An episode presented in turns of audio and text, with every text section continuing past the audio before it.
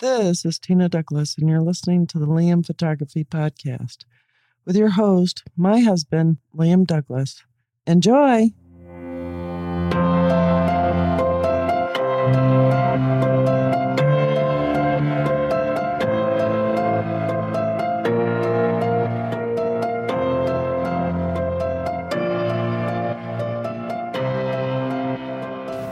Good hobby versus great hobby and why photography is one of the best.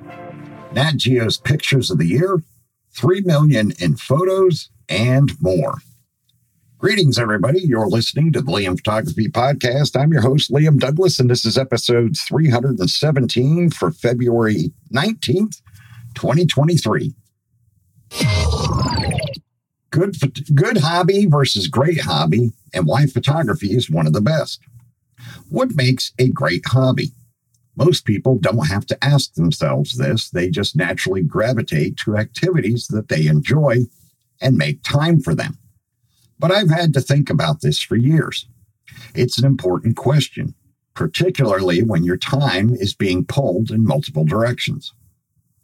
We have so many options and cannot do everything. We must examine what we are doing and why we are doing it what better time than in the season when our shiny New Year's resolutions are being put to their first test? I've pondered the hobby quality question for years and have concluded that almost anything can be a valid hobby. But to be a worthwhile pastime, there are a few criteria that separate the merely good from the truly great. Unsurprisingly, spoiler alert, photography is one of the all time best hobbies. First, a definition. Hobbies or pastimes are activities we generally do in our free time, usually a fun or satisfying or enjoyable thing done outside of work. Many hobbies tend to be expensive in financial cost or time cost. Just consider some of the top ranked examples in North America. I'm also happy to note that photography or videography pairs nicely with a number of them. Number one, outdoor activities. Number two, video, board, or card games. Three, reading. Four, cooking. Five, sports. Six, music. Seven, arts and crafts. Eight, pets and animals. Nine, travel. And 10, gardening. There can also be matters of tension in this leisurely part of our lives. For better or for worse, hobbies can become something you associate with your very identity. Perhaps most counterintuitively of all, some hobbies can evolve into our very careers, perhaps then ceasing to technically be a hobby at all. It goes without saying that we enjoy hobbies, but not all hobbies are equal. They all take something out of you, but some will give back even more. There are four facts, uh, facets, excuse me, that are, I argue will elevate a hobby into greatness. And while not all are required, the more these elements are at play, the better. Number one is limitless creativity. A great hobby should allow some degree of human creativity, some way for you to express yourself uniquely to put your own spin on the craft. Your perspectives, tastes, and ideas are made up from a lifetime of disparate experiences that allow you to make connections in a way that is entirely unique to you. How does your hobby let you express that? This creative expression could take the form of sharing an idea or in the decisions you make, even when making an unpredictable play in a sport is a form of human creativity. To foster limitless creativity is to allow one to grow in their imagination, voice, and creative vision every day, enabling the hobbyist to grow in their craft over an entire lifetime. I can't think of a single activity that is quickly mastered and holds any value. Rather, it is the achievement that is difficult and that holds last that holds lasting worth. It is the skills cultivated over years, often earned through great costs of time, pain, and money, that bring the deepest satisfaction. The greatest hobbies will involve creation, not mindless entertainment. mindful crafting, not mindless consumption. I share this principle first since it is the most convicting and clarifying for me. I think of the created thing as, quote, the fruits of the hobby, the result of the creativity that is often shared and enjoyed further later on. Two, limitless technical. The technical and creative can sound like they exist in mutually exclusive tension, but are tightly related. Technical skill, knowledge, and technique are also hard won trophies earned through hands on experience and obsessive study of a discipline. Malcolm Gladwell's famous 10,000 hours to expertise applies here. For the woodworker, this will include an understanding of the medium. For example, what will a certain type of wood with specific humidity or other environmental considerations? Additionally, there are many tools to understand and the pros and cons of using each in circumstances where multiple options could be considered. A lifetime would not be long enough to truly know all there is to know about this craft. There is an unlimited room for technical understanding here. Some of the technical skills can be learned through reading, hearing, or watching, but most will be earned through countless consistent and relentless hours of disciplined practice. Analyzing every minute detail, gleaning insight from the technique of peers and laud experts in the field, joyfully grinding away at some nuance for the sake of the very act itself. You are on the path to a great hobby when the tireless honing of the technical aspects of the hobby become one of the reasons you love it and not just the cost of entry. Some hobbies are more technical than others, but it's the creative application of the technical where the magic happens. Three, good gear. The hobby should be done with the proper tools of the trade. Like you, I suspect, I try not to be a gearhead, but photography nerds like us are notoriously susceptible to gas or gear acquisition syndrome. There is something to be said about the delight of using the right tool for the job to allow the hobby to be expressed and performed with the artist's intent. When one is bringing a technical hobby to life with creative expression, inevitably some equipment will be involved. The trick is to keep this as the means Gear should not become the point or hobby itself. I suppose I'm drawing the distinction here that being a collector doesn't seem as ripe for great creative expression as many other hobbies. Your mileage may vary. Collecting as a hobby seems to be more about heritage and family history. Some photos are impossible without a macro lens. The gu- guitar player may need a certain pedal or guitar to express the creative idea that the technical progression requires in a song. Even some of the most sparsely equipped athletes can gush passionately for hours about a particular type of shoe. We consider gear through categories of the creative and technical.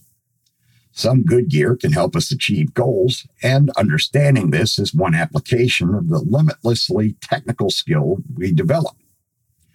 You'll notice this principle isn't labeled as limitless gear. The trick is to hold balance in the tension of being able to hone your hobby with the optimal creative expression and technical skill with the right tools within our limits and without going overboard.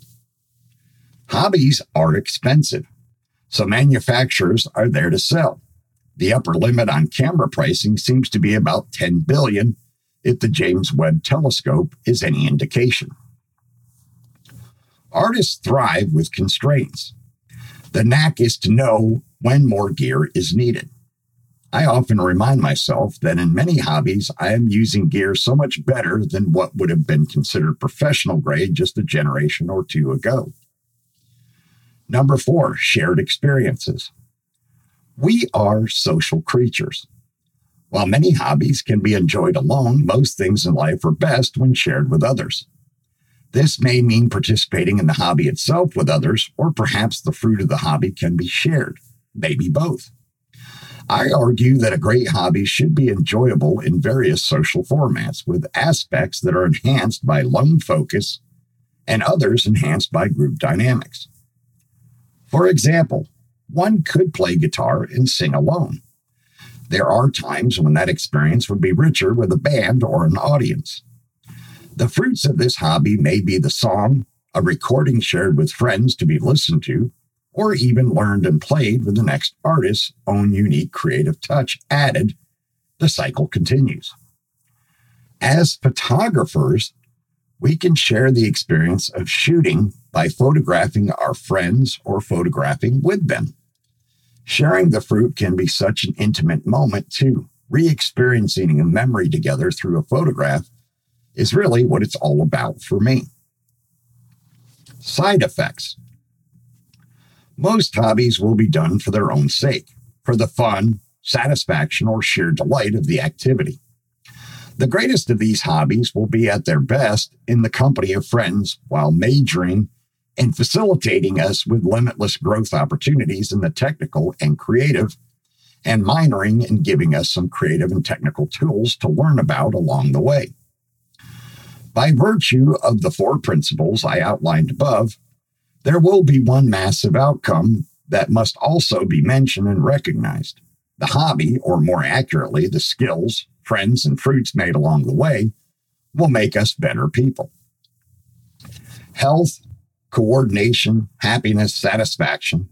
The craft of the hobby ought to make its participants measurably better as they are stretched in skills, perspectives, or even just the simple virtue of patience. So, why is photography great? At the creative level, there are so many ways to show your perspective and tell a story, eliciting emotion from the viewer. The classic photographic exercise of shooting a subject from a dozen angles using varied techniques shows us that just the way we present our subjects can be approached with a wide array of creative ideas. At a technical level, there can be a lifetime's work to understanding the ways light works, composition, and the amazing effects of wrestling the elements of the exposure triangle to their extremes, not to mention the wide array of classic and modern tools built into our cameras and lenses these days. Photography is a great hobby to explore alone, and new possibilities appear with others, be they fellow photographers, hikers, or even the subject of our photos. The fruits of this hobby are the photograph itself, as it sits framed on the wall or as the wallpaper of a device. Photos are not only easy to share, but in their own way have become one of the most common currencies in our online social communities, like, share, and remix. My camera helps me to see the world around me more clearly. Even when I don't have it with me, it helps me recognize the beauty we are surrounded by. Yes, this can at times also be quite a costly hobby, but the memories I have captured of my loved ones are simply priceless. Conclusion, but never finished. Career experts say that all workers crave mastery, autonomy, and purpose in their work. We want expertise in what we do, freedom to do it when and how we like, and for the work itself to matter. Do the hobbies you spend your time on also meet these criteria? Are you growing in your creative expression and technical understanding?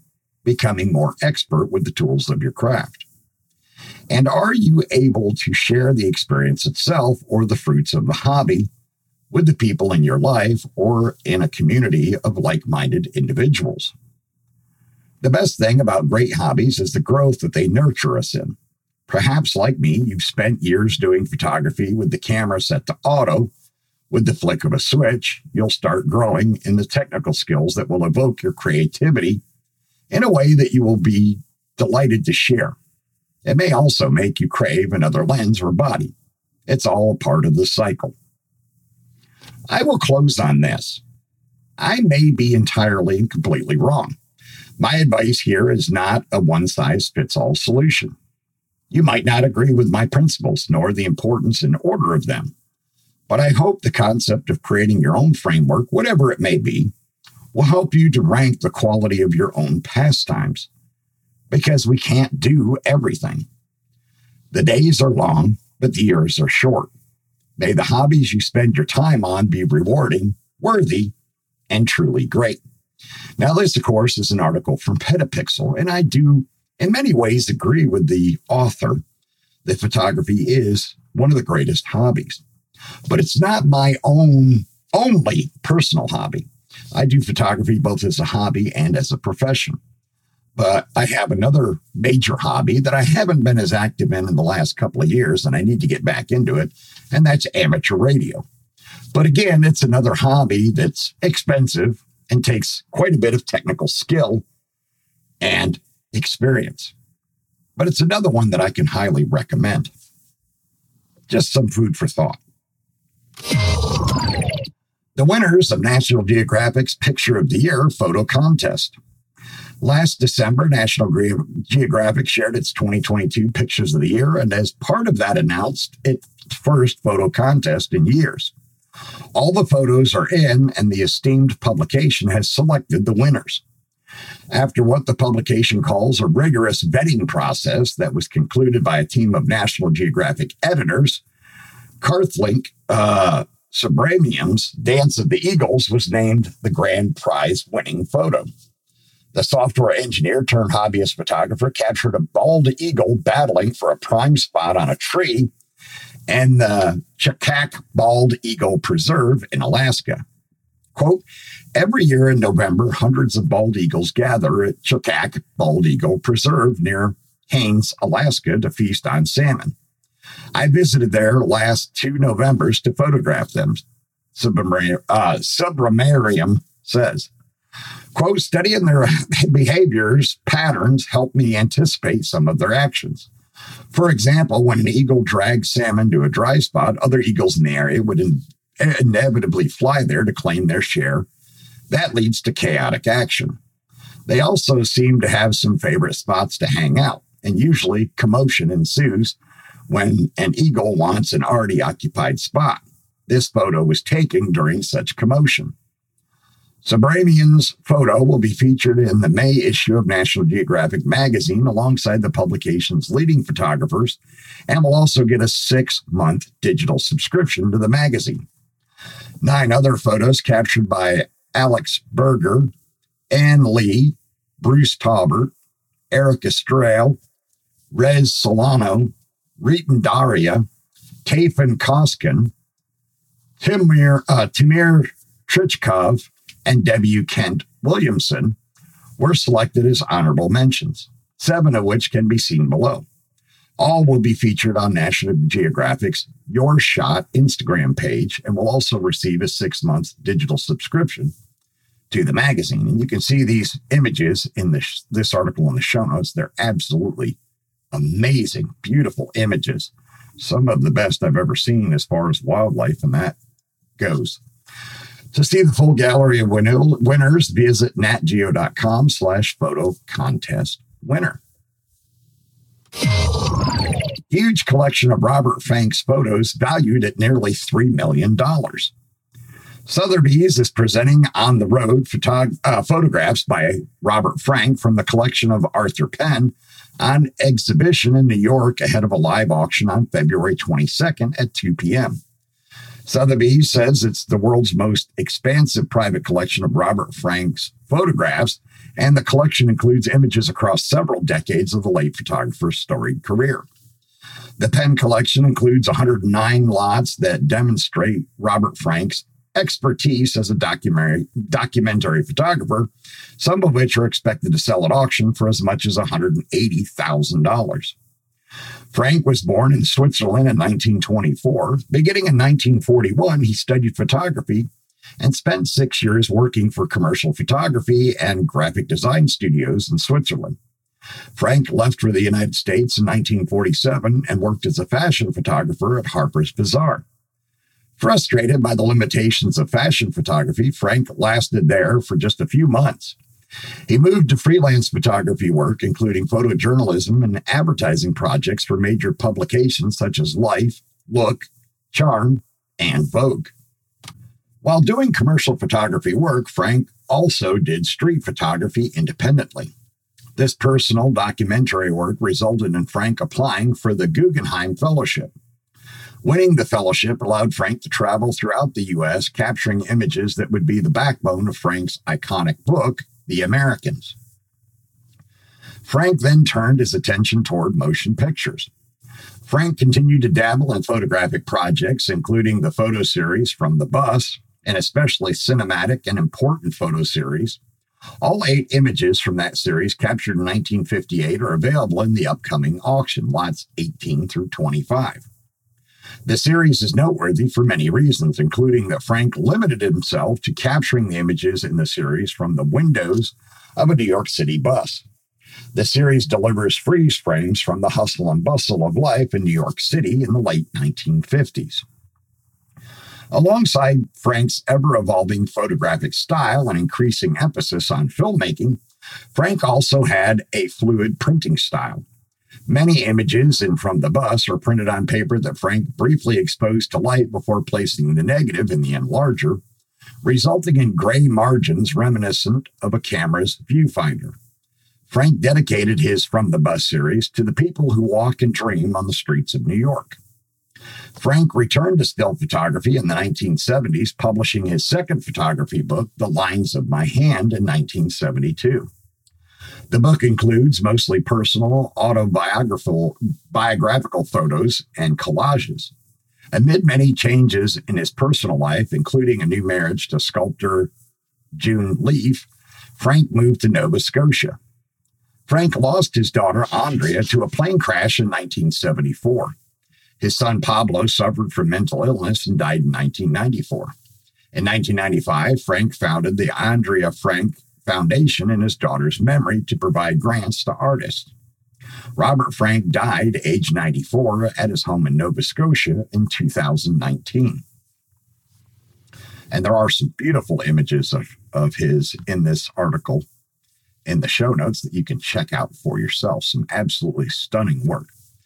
Robert Frank's career was eclectic, illustrious, and vibrant.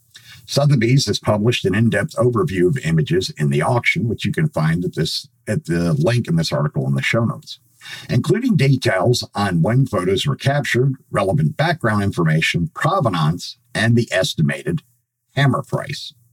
So if you want to get a hold of some of this Robert Frank work in this auction, you better be ready to bust out your wallet because I doubt any of it's going to go cheap a guide to third party Chinese lens brands. Lenses are big business. While we have seen the value of camera equipment nosedive year on year, lens value has slowly increased and is now equal to about a third of the camera market. It's for this reason that third party manufacturers have increased their stake in this market, and particularly at the low cost end where Chinese manufacturers proliferate. Who are these companies and what does their appearance uh, presage in terms of the camera market as a whole.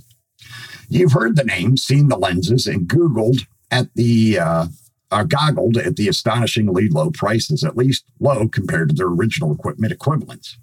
So, who are the pretenders to the throne vying for the hard earned cash that will allow you to flesh out that bare camera gear cupboard before we get to that point, let's take stock as to why we are seeing new manufacturers popping up on what seems like an almost annual basis.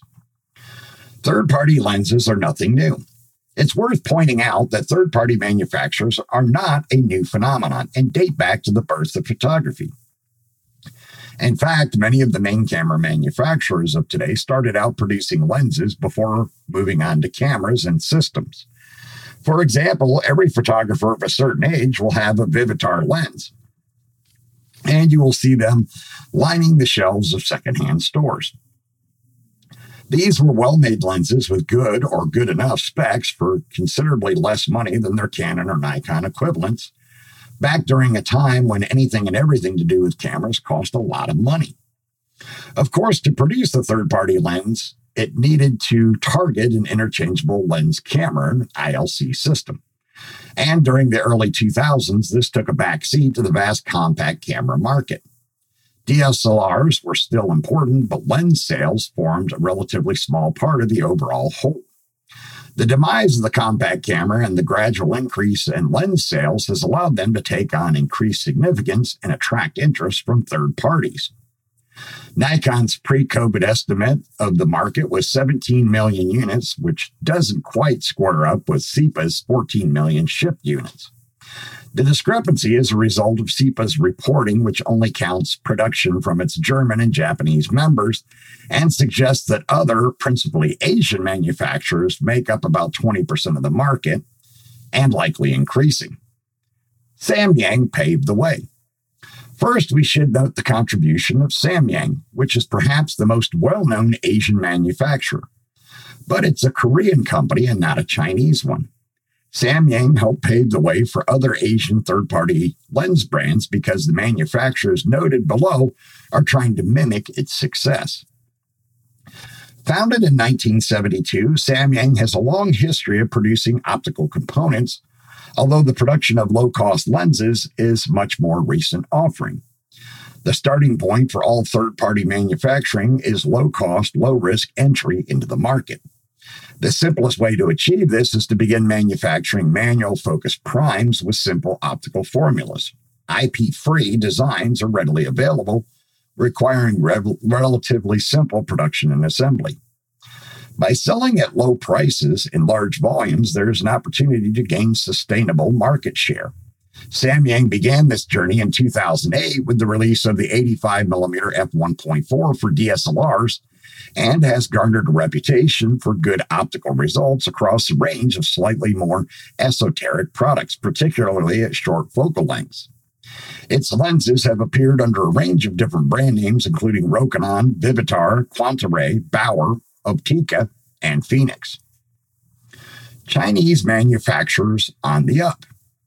So, who makes up the new wave of Chinese manufacturers? Let's look at some of the more prominent names you'll see making waves in photography today.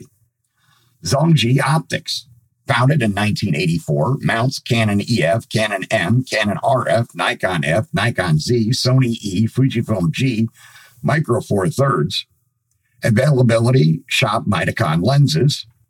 Zhongyi Optics, also known as ZY Optics and officially Shenyang Zhongyi Optical and Electrical or Electronic Company Limited, was founded in 1984 as a joint venture from a Japanese investor providing startup capital. The company has since grown to become a leading third party lens manufacturer based in Shenyang, China, which is about 60 miles west of North Korea. The company sells products under both the Zhongyi brand as well as the better known Mitakon brand. The Mitakon brand includes the Speedmaster line that was launched in 2014, which consists of relatively affordable fast prime lenses with large maximum apertures for a wide range of camera mounts, including Canon, Nikon, Sony, and Fujifilm. The Speedmaster line allows everyone from beginners to hobbyists to try higher end spec but at an affordable price, the company says. Quote, we are passionate to make every photo truly memorable and unique. Viltrox, founded in 2009. Mounts Canon EFM, Sony E, Leica L, Micro Four Thirds, Fujifilm X, Nikon Z. Availability shop Viltrox lenses. Viltrox is one of the new kids on the block, making optical accessories since 2009. In addition to lenses, this has included lights and video monitors. Based in Shenzhen, People's Republic of China, lenses were a later addition, likely due to the specialist nature of sourcing the optical components. Their initial foray was actually in the design of mount adapters and teleconverters, with lenses a natural progression from this. This early technical expertise has actually held it in good stead because it has made the development of AF lenses easier. Like Samyang, initial products were manual focus lenses. However, they very quickly produced their first AF lens, the 85mm f1.8 X mount, which was competitively priced and well received. Viltrox is able to leverage low manufacturing costs and has found success in designing for the APS-C mirrorless system of both Fuji and Sony, which encourage third-party mar- uh, manufacturers, and this allows the use of the same lens design across different mounts. As sales have ramped up and they have managed to maintain good quality manufacturing. Their sights have moved up to autofocus lenses and full frame designs for Sony, Nikon, and Canon systems. This is where the volume in sales is increasingly shifting, but IP constraints of new mount designs, and in particular electronic communication, has hampered initial growth. For example, Petapixel reported that Canon had sent the uh, cease and desist to Viltrox for its RF mount lenses. And Viltrox's latest lens for the Fuji X mount is the Viltrox Pro AF75 f1.2, and it's priced at $549, which is quite amazing. And from what I've been hearing, it's a quite impressive lens. Meike, founded in 1997, mounts Canon M, Canon RF, Canon EF, Nikon F, Nikon Z, Sony E, Fujifilm X, Leica L, Micro Four Thirds. Availability: Shop Meike lenses. Meike is a not too dissimilar brand from Viltrox, having started producing its own brand camera products around 2007, although its roots as a business date back to 1997. That said, it had a nascent lens division that didn't really make a notable appearance until around 2017, and it's possible that the intervening period was marked by low volume, unbranded direct to customer sales. However, it was the 2018 appearance of its Micro Four Thirds Cine lenses, remarkably similar to Kickstarter funded Veydra, that led to speculation that they were copied before Veydra eventually folded. It is certainly unusual to begin lens production with Micro Four Thirds cinema lenses, although there is now a wide range of MF lenses in all the principal mounts, targeting short focal lengths there is one AF lens, an 85 millimeter in E, EF, and Z mounts, although in this regard, it is lagging behind Viltrox significantly. Laowa, founded in 2013, mounts Canon EF, Canon RF, Canon M, Nikon F, Nikon Z, Sony A, Sony E, Leica M, Leica L, Pentax K, Fujifilm X, Fujifilm GFX, and Micro Four Thirds. Availability: Shop Laowa lenses. Laowa is the brand name of Chinese manufacturer Venus Optics, headquartered in Hong Kong, another recent startup having begun operations in 2013. They claim their design team has worked for Japanese and German manufacturers and presumably has good knowledge of their lens designs. Venus Optics has trodden a similar path to Viltrox in that they have focused upon manual focus stills lenses, generally wider angle with simple but good quality optical designs. Using this approach, they have targeted a range of lens systems from micro four thirds through APS-C to full frame. This approach, unlike Viltrox, has not included AF lenses, but instead seen them push the breadth of their expertise into cinema lenses like Meike and tilt shift lenses, as well as low distortion designs, zooms, and ultra fast primes. This niche appears to have served it well as a global profile. Its global profile has risen, presumably on the back of increased sales. Yongnuo, founded in 2014, mounts Canon EF and Nikon F. Availability shop Yongnuo lenses. Moving on to a name familiar to any aspiring portrait photographer, Yongnuo, beloved by many for their low cost, big pop for your buck lighting, Yongnuo has become well known for its strobes and triggers, delivering a lighting system that can produce fantastic results at a fraction of the cost of brand names. Founded in 2006 and also hailing from Shenzhen, it has scored significant success with its lighting, but hasn't garnered much of a reputation either way for its lenses or cameras. Starting in 2014, it attracted attention for producing a series of cheap, even alarmingly cheap lenses that were basically clones of well known lenses such as the Canon 50mm f1.4. Yongnuo's cloning efforts initially focused on the EF and FDSLR mounts before expanding to E, RF, and Z mounts, although interestingly, not the Fuji X mount. Other manufacturers that have gained more prominence recently include Seven Artisans, AstrHori, and TT Artisan. But their products are new and haven't garnered the same exposure as those mentioned above. And like some of the names above, there is an eclectic mix of lens types listed on their sites at a range of prices. Seven Artisans, founded in 2015, mounts Canon M, Canon R, Canon EF, Nikon Z, Sony E, Leica M, Leica L, Micro Four Thirds. Availability shop Seven Artisans lenses. Seven Artisans, founded in 2015, goes for a broader range of mount support, again, wide angle, fast, and cinema lenses, all at notably very low prices. TT Artisans, founded in 2019, mounts Canon M, Canon RF, Nikon Z, Sony E, Leica M, Leica L, Fujifilm X, Fujifilm G, Hasselblad XCD, and Micro Four Thirds. Availability shop TT Artisans lenses. TT Artisan was founded in 2019 and it makes a range of Leica M full frame lenses along with mount adapters, as well as a number of APS-C mount lenses and two AF lenses. These tend to be a mix of wide angle, fast, or esoteric designs. While the names TT Artisan and Seven Artisan may suggest a relationship between the two companies, the link is in their history only. Photo Bargain writes that TT Artisan was founded by one of the co founders of Seven Artisans who decided to split off and form a rival brand, perhaps similar to the Dassler brothers feud and the creation of Adidas and Puma. After TT Artisans was launched, Seven Artisans posted a notice on its web t- website to make sure its customers wouldn't be confused by the new company. AstrHori, Founded in 2018, mounts Canon M, Canon RF, Nikon Z, Sony E, Leica L, Fujifilm X, and Fujifilm G. Availability shop Hori lenses. Hori, founded in 2018, likewise threads a multi-mount path, but also includes Fujifilm's medium format GFX among its offerings. AF models are scarce, although the 85mm f1.8 recently arrived. Now, the pros and cons of third party lenses. Third party Chinese and Asian camera lenses have become a popular way for photographers to obtain certain specs and features that would be otherwise out of reach with pricier products by big name brands. Here are some pros and cons of choosing third party Chinese lenses over one by a more prominent lens brand. Pros affordable. Third party Chinese lenses are often significantly more affordable than lenses from major camera makers.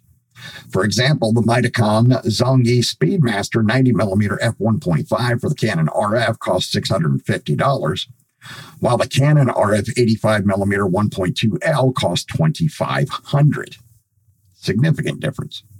Both lenses can capture portraits with a shallow depth of field and beautiful bokeh, while the Mitacon Speedmaster does have the downside of lacking autofocus, photographers who are primarily looking for an ultra fast portrait lens may be willing to make that trade off for a Mitacon lens that's about one fourth the price of a Canon lens. Innovation. Third party lens makers often try new things like producing niche lenses or lenses with unique features that are not found in major brand lenses. One example is the Laowa 24mm f14 two times macro probe lens that Venus Optics announced in 2018. It's an unusual lens not offered by any mainstream camera brand that opened the door to all kinds of creative shots. And there's an accompanying YouTube video in this article in the show notes on that lens that you can check out for yourself. And I'm going to take a break right here, and then I'll be right back. We hope you're enjoying this edition of the Liam Photography Podcast. The best way to support the show is to subscribe in Apple Podcasts, Google Podcasts, or anywhere else that you get your podcasts. If you want to leave comments or suggestions for future episodes, you can call or text the show at area code 470-294-8191. And you can email the show at liam at liamphotographypodcast.com. You can find the show notes and links at liamphotographypodcast.com, and you can tweet the show at liamphotoatl using the hashtag hashtag Liam Photo Podcast. And now back to the show. And we're back. Quality. Some third party Chinese lens makers are known for producing high quality lenses that can rival those made by major camera manufacturers. Compatibility. Third party lens manufacturers produce lenses for a wide range of camera brands and models, providing photographers with more options to choose from. But now for the cons. Quality control. Smaller lens manufacturers may have lower quality control standards than larger brands. There may be more quality variation between copies, focusing problems, compatibility shortcomings, and more build or image quality issues, especially when purchasing very affordable third party lenses. Customer support.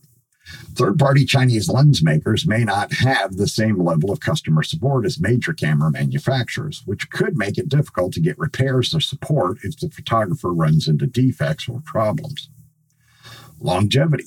Products created by third party manufacturers, particularly lenses considered to be very cheap, may not be as durable over the long run as mainstream products. It is often said that you get what you pay for, and what you save in your pocketbook may pay for and rel- you may pay for in reliability. Just as off brand clothing may fall apart more quickly than quality garments, you may need to lower your expectations for how long a third party lens will be able to serve you. Resale value. Third party Chinese lenses may not retain their value as well as lenses from major camera manufacturers, which could make it more difficult to sell them later if needed. And if you do manage to find a buyer, you may not or you may only be able to recover a fraction of the amount that a big brand lens can resell for. Overall, third party Chinese lenses can be a great option for photographers on a budget or those looking for unique features out of the reach of their budgets. However, it is important to carefully weigh both the pros and cons before clicking that buy button. The future of third party manufacturers. What's notable from this brief tour through some of the manufacturing names that regularly appear in the photography press is that they are all recent additions, hailing from the tech hotbed that is Shenzhen, China. In the current market, anything before 2010 is positively ancient, but this raises the obvious question as to why there is so much going on. This is undoubtedly a coalescence of factors that relate to the opening up in terms of business of China as part of the chain of global supply products, and particularly from 2000 onwards, the increasing manufacture of tech goods. This has co- coincided with the boom in digital camera smartphone production that has simply uptooled the capacity and capability of Chinese production lines and their staff. The global expansion of the camera market occurred at the same time, but the proliferation of manufacturing from 2015 onwards has coincided with a contraction of this market. Nevertheless, there is plenty of scope for targeting the low cost end of the market where own brand manufacturers are costly. It has remained a largely nascent sector as the likes of Tamron and Sigma have targeted the pricier own brand end of the market in an effort to attract greater margins. The gap between CIPA reported shipment data and the size of the wider market suggests that there's a significant portion of sales that could move to Chinese manufacturers who have the right products at the right price. This highlights one key factor. There are burgeoning number of new camera systems, many with limited budget options available. In fact, if you look at RF and Z mount lenses, then there are just a limited lenses available. When you add in Fuji X, Fuji GFX, Sony E, APS-C, and full frame, Leica L, and Micro Four Thirds, the scope for expanding the sales of budget lenses into these systems is large, particularly if you can use the same design across multiple systems as Viltrox has shown with its Fuji and Sony offerings. Manual focus designs were an obvious place to start, but the majority of customers will be looking for AF models, and this is a key area new manufacturers can differentiate themselves. If they can use sharp optical designs with good AF, then they should have a winning formula. Again, it has to be at the right price. And talking of price, you only have to search on eBay for new MF lenses to see the number of direct sellers shipping at low prices. It's really a buyer's market with one large caveat. Is the lens you're looking at as good? I remember being sent a brand new 50 millimeter manual focus lens for testing. It certainly looked the part, except when I shot with it on the camera, it had horrible refraction that reduced contrast across the frame through a wide range of angles. Not only that, but for many of these frames, a hot spot appeared in the center. It was a truly horrible design. The key for up and coming manufacturers is not only to have the right lens at the right price, but to develop trust with customers in order to build the brand. Perhaps the best proponent of this so far has been Viltrox, which has been particularly forthcoming in sending samples to photographer magazines, websites, and bloggers for testing. It is upfront with its products and lets them speak for themselves. This creates volume in terms of column inches spent discussing their products. Although, again, choose your review with care. Not all reviewers are created equal. Notwithstanding the above caution, this is an exciting time for photographers. We have a plethora of mirrorless system offerings, remarkable features, with own brand manufacturers taking advantage of the situation to build out enticing lens ranges. Into this mix, throw some increasingly good, if not great, budget lenses from new Chinese manufacturers, and the scene is set for an interesting few years ahead. And I do have to agree 100%. I remember just a couple of years ago, Viltrox sent me their adapter for EF to RF mount lenses. And it was a fully automated adapter, just like the ones offered by Canon. And when I tested it, I did a review on it on my YouTube channel that you can check out for yourself. The quality, as far as performance, was every bit as good as the Canon for a fraction of the price. And I do have uh, I think currently three Viltrox lenses for a Fujifilm X mount. Now, for me, um, I'm not bashing Viltrox. They do seem to make really good lenses. They are one of the better third party manufacturers that's really been up and coming. But one of the reasons why I have bought a few of their lenses for the X mount is I tend to buy third party lenses that are of decent quality for focal lengths that I'm not going to use all the time. Being I don't do a lot of portrait photography, that's not my genre of choice when I do buy a portrait lens, I generally buy a third party lens. I've had the name brand ones when I shot Canon. I've had the 85 1.2 and the 50 millimeter 1.2 and the 135 f2. Uh, but being that I didn't use them a whole lot, it was kind of a waste of money. So now that I've switched to Fujifilm, I've decided that for those focal lengths, Viltrox is more than good enough. And I do get really good results with them. So I'm not complaining. Is the failure of the Zeiss ZX1 the death of the Android camera? The Zeiss ZX1 promised intuitive photography that mixed a standalone camera with smartphone software. But now that it's marked as discontinued, is this finally the end of the Android camera? The Zeiss ZX1 was designed purposefully as a concept piece from a top shelf manufacturer that would clearly spell out the future direction for the industry. To understand where Zeiss was coming from is to understand the position that the industry had increasingly found itself in as a result of the success of the smartphone. The smartphone was able to leverage several key elements that successfully pitted it against the compact camera of the early 2000s.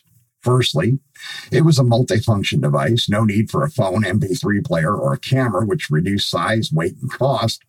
Secondly, it incorporated internet access, which facilitated photo sharing. This was a critical element because it drew strongly upon our social competitiveness, and there is nothing more powerful than a photo to show where I am, who I am with, and what I'm doing. Gone were the days of finishing a film and sending it off to a lab or hooking a CF card up to a PC. The biggest drawback was, of course, the paltry image quality of smartphone cameras. At best, they could hide their deficiencies, at worst, lay them bare you used a proper camera for proper photos. It was actually a third element that had, has been a game changer for smartphones, and that is computational photography. It's worth stating that computational photography was already a thing by dint of the fact that Adobe Photoshop had long been used by photographers for post production. Where it mattered was real time computational processing, and it's likely that Pro HDR for the iPhone 3 was one of the apps to achieve this. Now you could get in phone HDR images, but that was just the start. What manufacturers knew was that smartphones wouldn't be used to produce A3 wall art, uh, wall prints, but rather low resolution social media posts that had to look good on a small screen. Multi shot mode could produce HDR, remove noise, shoot at night, stitch panoramas, or simulate bokeh, particularly at low resolutions where image alignment wasn't an issue.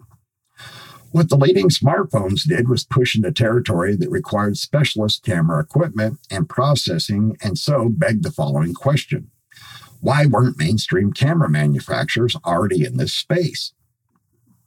The short answer is that they were, but in a limited way. For example, Nikon uses active D lighting contrast optimization. Fujifilm has an in camera RAW processor, and Sony can generate panoramas.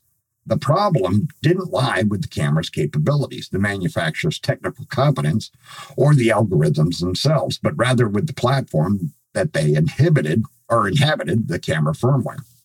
Your camera software is a host or a hostage to fortune of its past in, incarnations that have their roots in the 1980s and 1990s. When I picked up a secondhand film Nikon F100, it felt exactly like a DSLR without the LCD screen, as all the electronic components behaved in exactly the same way, which is what you would expect when you have the same core firmware. The cameras of today have their roots in the firmware of the past.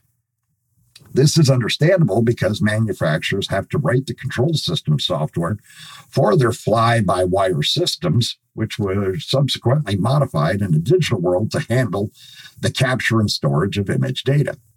As camera iterations progress, so the richness, functionality, and complexity of these software systems increase. However, they remain proprietary and locked down, meaning that you get what the manufacturer wants you to have. In contrast, smartphones are general com- computing platforms, meaning anyone can write software utilizing interfaces to existing hardware, which of course gave birth to photography apps and their post production workflows. If we were to be critical of camera manufacturers, then it would be that software has never been a top priority for them. Nikon has historically been poor at releasing firmware updates, taking many iterations to introduce features where it lagged behind others, although its approach with the Z system has been refreshingly forthcoming. Fujifilm, on the other hand, has a reputation for regular updates to bug fixes and introduce new features. And it's what users expect in an era of regular app updates on smartphones. Given all the above, it's not surprising that manufacturers began to experiment with incorporating Android control systems into their devices, and the first to launch was probably the Nikon Coolpix S800C released in 2012. The compact camera form factor, clearly an experiment designed to appeal to the masses, sported Android 2.3, gingerbread for those with good memories, and incorporated a Type 1 slash 2.3 sensor and a 3.5 inch screen. Its implementation of Android ran email, browser, and social media apps, amongst others. However, it failed to set the camera world alight, probably because it offered neither a good camera nor a good smart device. In short, it wasn't the solution that consumers were after. This is in contrast to Samsung's offerings, which were more committed to the idea of a smart camera. The Samsung Galaxy camera and the Galaxy Camera 2 and Galaxy S4 Zoom were a camera with smartphone elements and a smartphone with camera elements. However, it was the Samsung Galaxy Camera NX that delivered in 2013 on this promise to prosumers that was really rather good, although had a hefty $1,600 price tag. A genuine mirrorless camera that used Android 4.2.2 Jelly Bean and featured a 20 megapixel APS C sensor and allowed you to organize, edit, and share your images but it was discontinued in 2017. Into the fray came Zeiss 2018 announcement of the X or the ZX1, which we must assume was already in development prior to Samsung's withdrawal from the market. Zeiss decided to go full bore and outsmart Samsung's smart camera with a full frame model, 37 megapixel fixed lens design, manufactured to the highest standards. However, it set a vaporware mark uh, marker in the sand for the length of time between announcements and delivery reaching market at the end of 2020, although not readily available until 2021. And there is an accompanying YouTube video from Zeiss that you can see in this article in the show notes. A short two years later, perhaps not helped by COVID, the ZX1 has bitten the dust, with Zeiss having a hard lesson and the economics of camera development, perhaps also hampered by the $6,000 list price, one suspects there will not be a ZX2. Given that very few companies have seriously entered the Android camera market, what are the key takeaways that Zeiss and the market as a whole can learn? Firstly, match your product to your consumer. Will the sort of person that buys a $6,000 full frame fixed line camera want it to be an Android smartphone, or will they prefer a stripped back, bare metal analog dial laden throwback to the 1960s that incorporates a high res sensor and the best optics? Leica, Leica clearly knows its market. Secondly, plan the lifespan of your device carefully. Most consumers will expect it to last longer than their smartphone and won't tolerate operating systems or apps stopping working, uh, stopping working simply because they're a few years old, which probably means you need to own your platform. Thirdly, connecting anything to the internet is risky, so addressing security is critical. Fourthly, your value proposition for a smart camera must be strong, which means getting the ergonomics and deliverables right, something smartphone ma- manufacturers have nailed. Early iterations of the smart camera didn't use Do- or Android as a computational platform, but a social media platform, which isn't necessarily leveraging the smart camera's greatest strengths.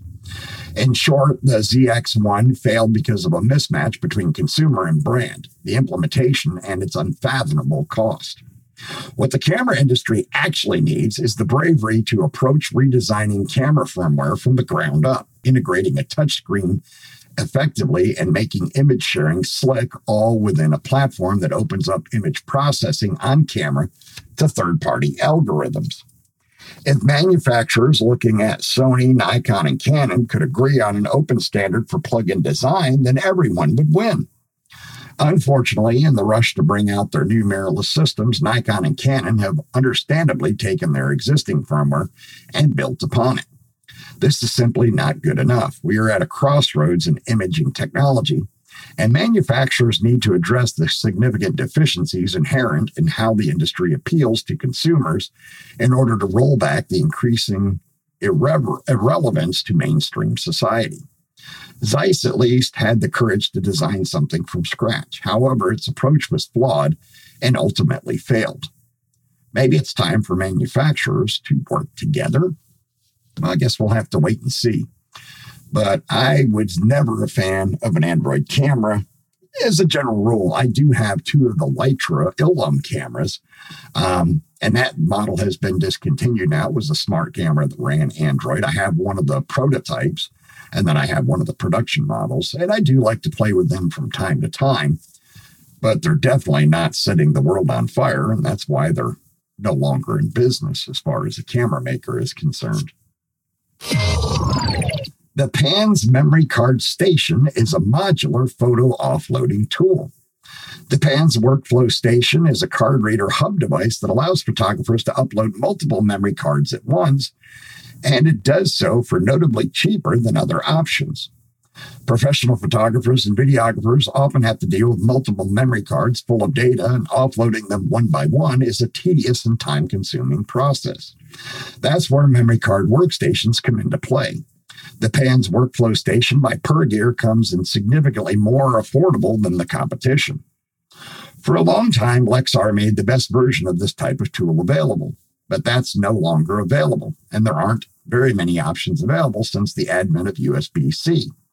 SanDisk's ProDock 4 is the closest high end successor to what Lexar made, but it costs $500. And that's before adding up to four modular readers that start at 80 bucks a piece, but it can be as little as $200 each. Pergear is filling out the options a bit more with its $350 PANS workflow station, a price that includes four modular readers. The PANS memory card station is likely able to cut down on price because it's smaller, simpler, and doesn't use Thunderbolt connections. Instead, it relies on USB 3.2 Gen 2 10 gigabits per second, where Pergear says, which Pergear says allows one gigabit of files to be transferred in less than two seconds and measures at a speed of 680 megabits per second. Megabits for you, Sharky.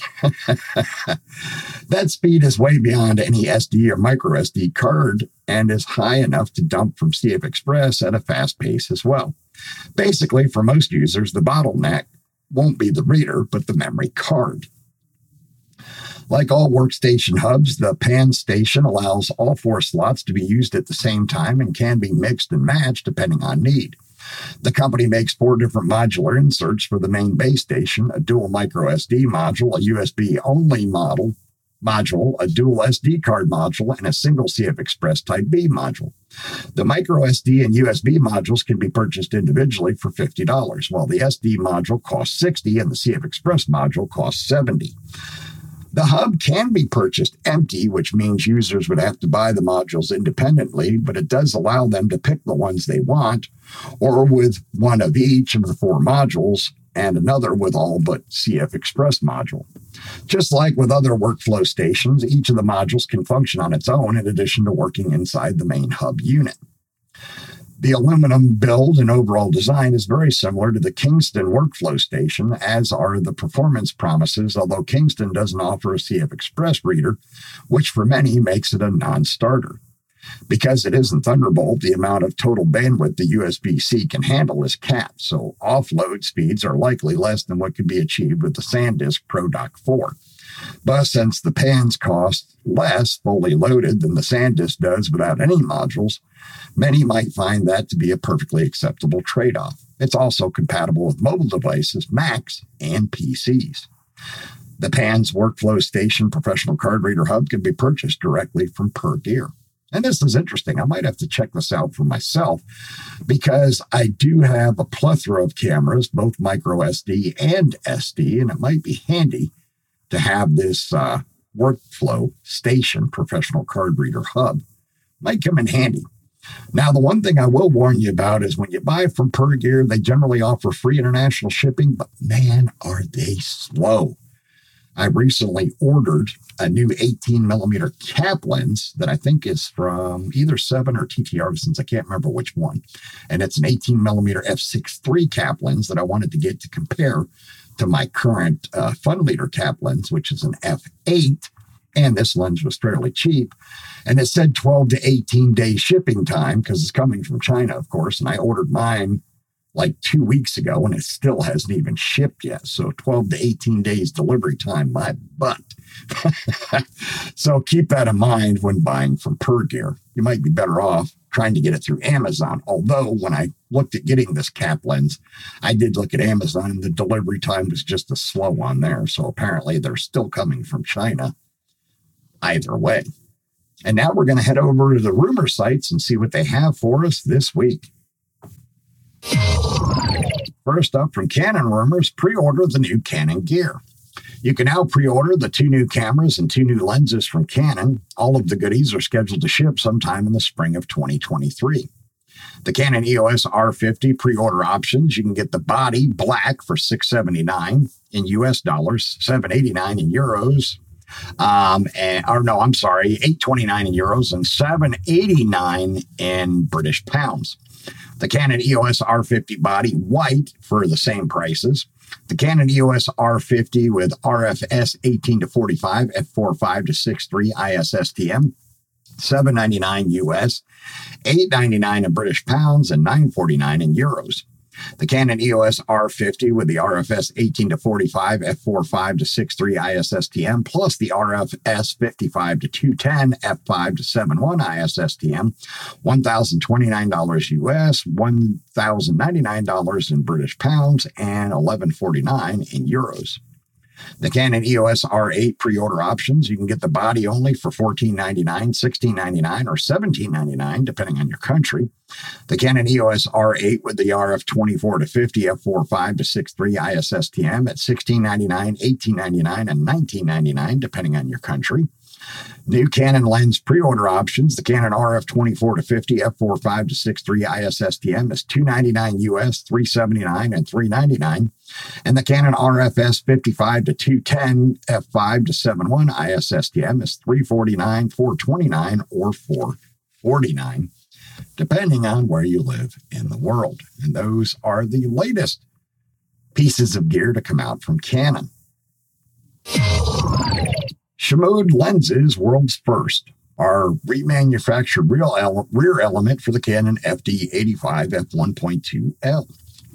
Windsor, Ontario, February 7th, 2023. Simmod Lens has announced a world first in the field of vintage lenses, remanufactured glass rear element for the legendary Canon FD 85mm f1.2L. True to the ethos of Ron Sim CSC, Simmod's creator and owner, this is not a luxury for the select few, but instead an affordable solution that allows users to adapt their FD 85mm 1.2 lens for cine style shooting with confidence. The popularity of Canon FD lenses has skyrocketed in recent years, and the famous FD 85 1.2L is one of the most sought after by DPs and creators. It is routinely used as a substitute for the rare and expensive Canon K35 85mm T1.3 because it shares the same optical design. The smooth bokeh, wafer thin depth of focus, and classic Canon rendering make the FD85 1.2L unique. So, why remake a glass element for a lens that came out over 40 years ago and make it widely available? Simmod are famous for supplying superior grade conversion kits that modify high quality stills lenses into ones better designed for cinema shooting. Together with lens mount maker and original Canon FD to EF developer Edmika, they developed the FD to EF Cine conversion kits that are now the go to solution for vintage Canon lens shooters worldwide. Originally, the FD85 1.2L was not offered as a DIY conversion due to the difficulty in removing the rear element from its native housing. Cracking, chipping, or severely scratching the rear element during extraction was common, so Simmod required users to send their lenses to their office in Canada for professional modding to EF. Today, this service is no longer needed as users can now buy a DIY kit and follow the simple instructions themselves, safe in the knowledge that a replacement rear element is available at moderate cost should they damage the original. A complex technical challenge. Remanufacturing an element for a lens that already exists is difficult because there is zero tolerance for error. Uh, and the element must match a design over 40 years old. The oops, excuse me here, the uh, old original formula and specification is not something you can easily obtain from Canon's archives. In addition, the FD85 1.2 rear element is aspherical, meaning that the curves of the surface are not a simple portion of a sphere, but instead a complex profile that makes it far harder to remanufacture. Simmod has used a combination of extremely complex manual glass shaping processes and modern measurement and, ma- and manufacturing methods to replicate the lens successfully. And there are accompanying YouTube videos that you can check out. Available in kit form, the FD to EF Cine conversion kit for the FD85 1.2 can be ordered with the replacement element as standard to ensure that the user is able to proceed immediately if the original is damaged or without if the user can afford to wait for replacement in the event of breakage. This replacement rear element can also be ordered separately by anyone whose original has been scratched or damaged in any way. The full Simmod lens conversion. A full Simmod lens conversion is comprised of an EF lens mount that replaces the existing FD one, a re engineered Edmika dampened controlled gear or DCG aperture ring, a simple fit follow focus gear, front Cine ring with the 80 or 85 millimeter outside diameter for matte box and accessory attachment, plus a Cine lens cap. The result feels great, is much more usable, and is ready for professional production. Conversion for other popular vintage lenses, lens makes are already available. There are a large variety of custom lens caps, front sim rings, and follow focus gear options for a full Simmod conversion. A full Simmod conversion will ensure that vintage lenses like the 85, the FD 85 1.2L have a useful life in the hands of DPs for many years to come, safeguarding their investment. Simmod was founded by award winning cinematographer and vintage lens enthusiast Ron Sim, CSC. He originally worked on conversions in his spare time in between shoots. From small beginnings, Simmod has rapidly grown into the world's best known and most trusted Cine lens modding company. In recent months, it has invested heavily in new R&D machinery and premises that allow for precision work at larger scale. The remanufactured rear element for the FD85 1.2L is the first development of many to be launched in the coming months. The Simmod FD to EF Cine conversion kit with brass Edmika lens mount for the Canon FD 85 1.2L, including a remanufactured rear element plus JIS screwdriver, costs $330 US plus taxes and shipping. To see this and other innovative Simmod products, visit simmodlens.com. And that's remarkable. I think it's truly, truly amazing that this company is able to take these old vintage FD lenses and convert them to the EF mount for the cinematography world. I think that's absolutely fantastic and a good way to keep these old lenses from being simply discarded in landfills or ending up in pawn shops where they sit for ages because nobody wants to buy them and nobody knows what they are. And now on over to Nikon rumors released 492 DxO optics modules ON1 Photo Raw 2023.1. DxO released 492 new optics modules. There are now over 81,000 unique optics modules, and the performance of supported lenses and cameras can be boosted by processing RAW files with DxO software, Photolab, Pure RAW, FilmPack, Viewpoint, and Nik Collection.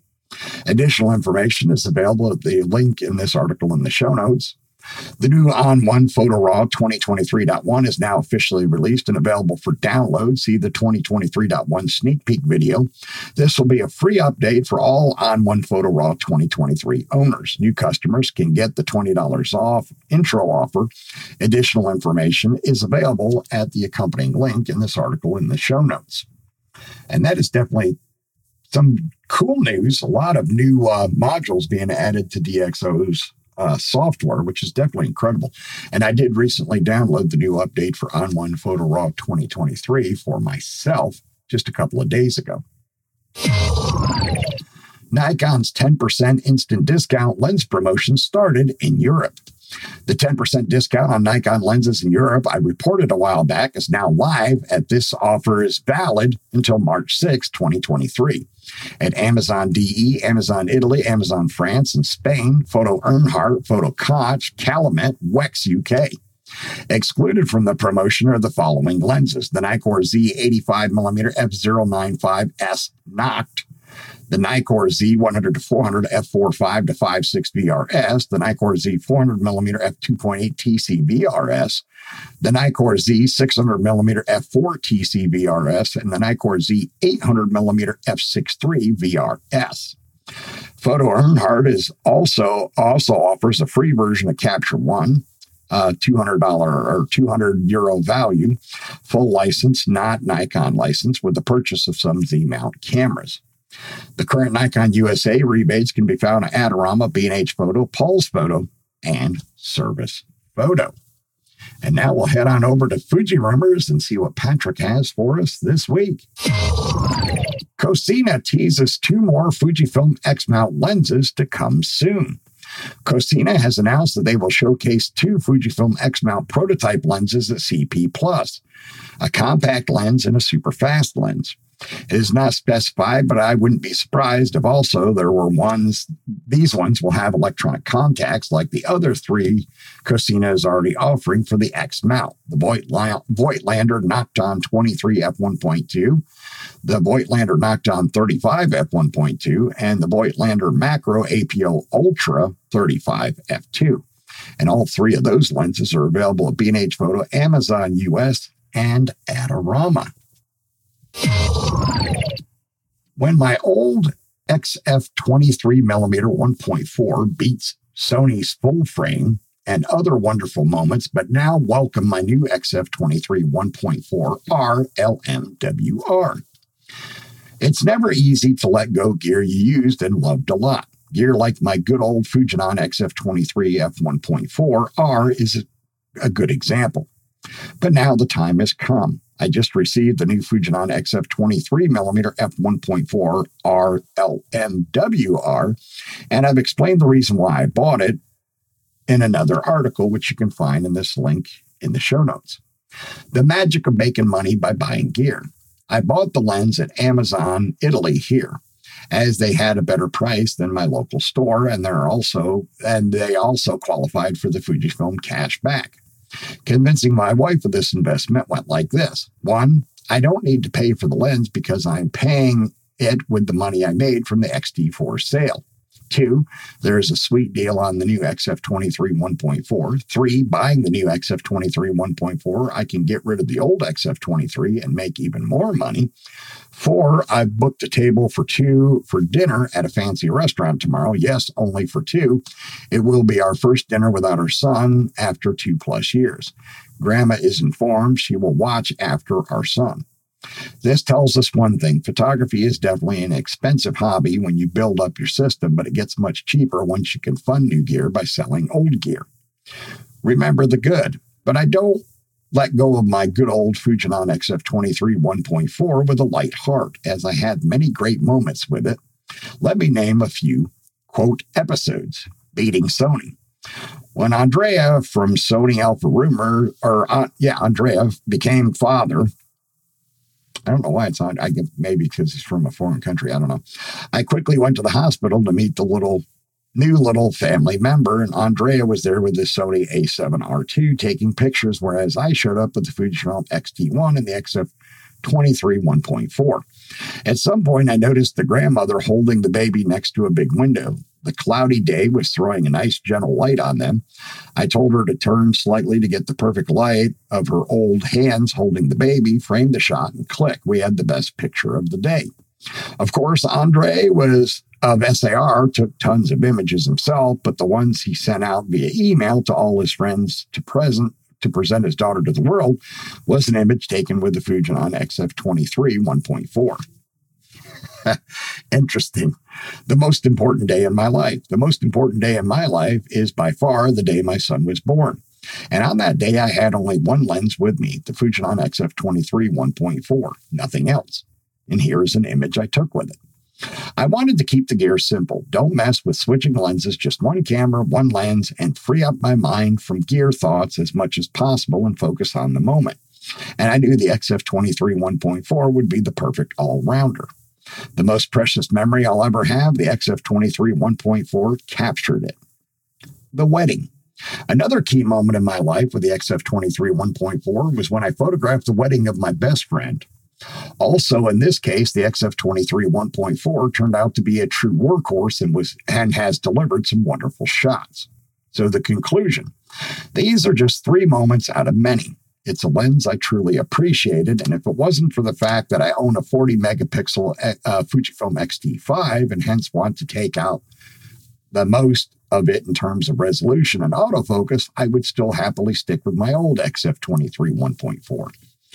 I am sure the new Fujinon XF23 1.4 RLMWR will stun me.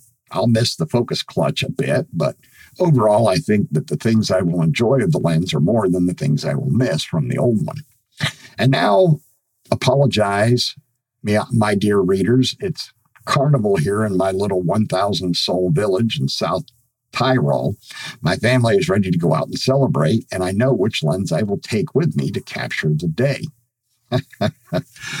oh, goodness. Well, good for you, Patrick. And I'm glad that you enjoyed your XF23. And I hope you enjoyed the new generation of that lens even more so.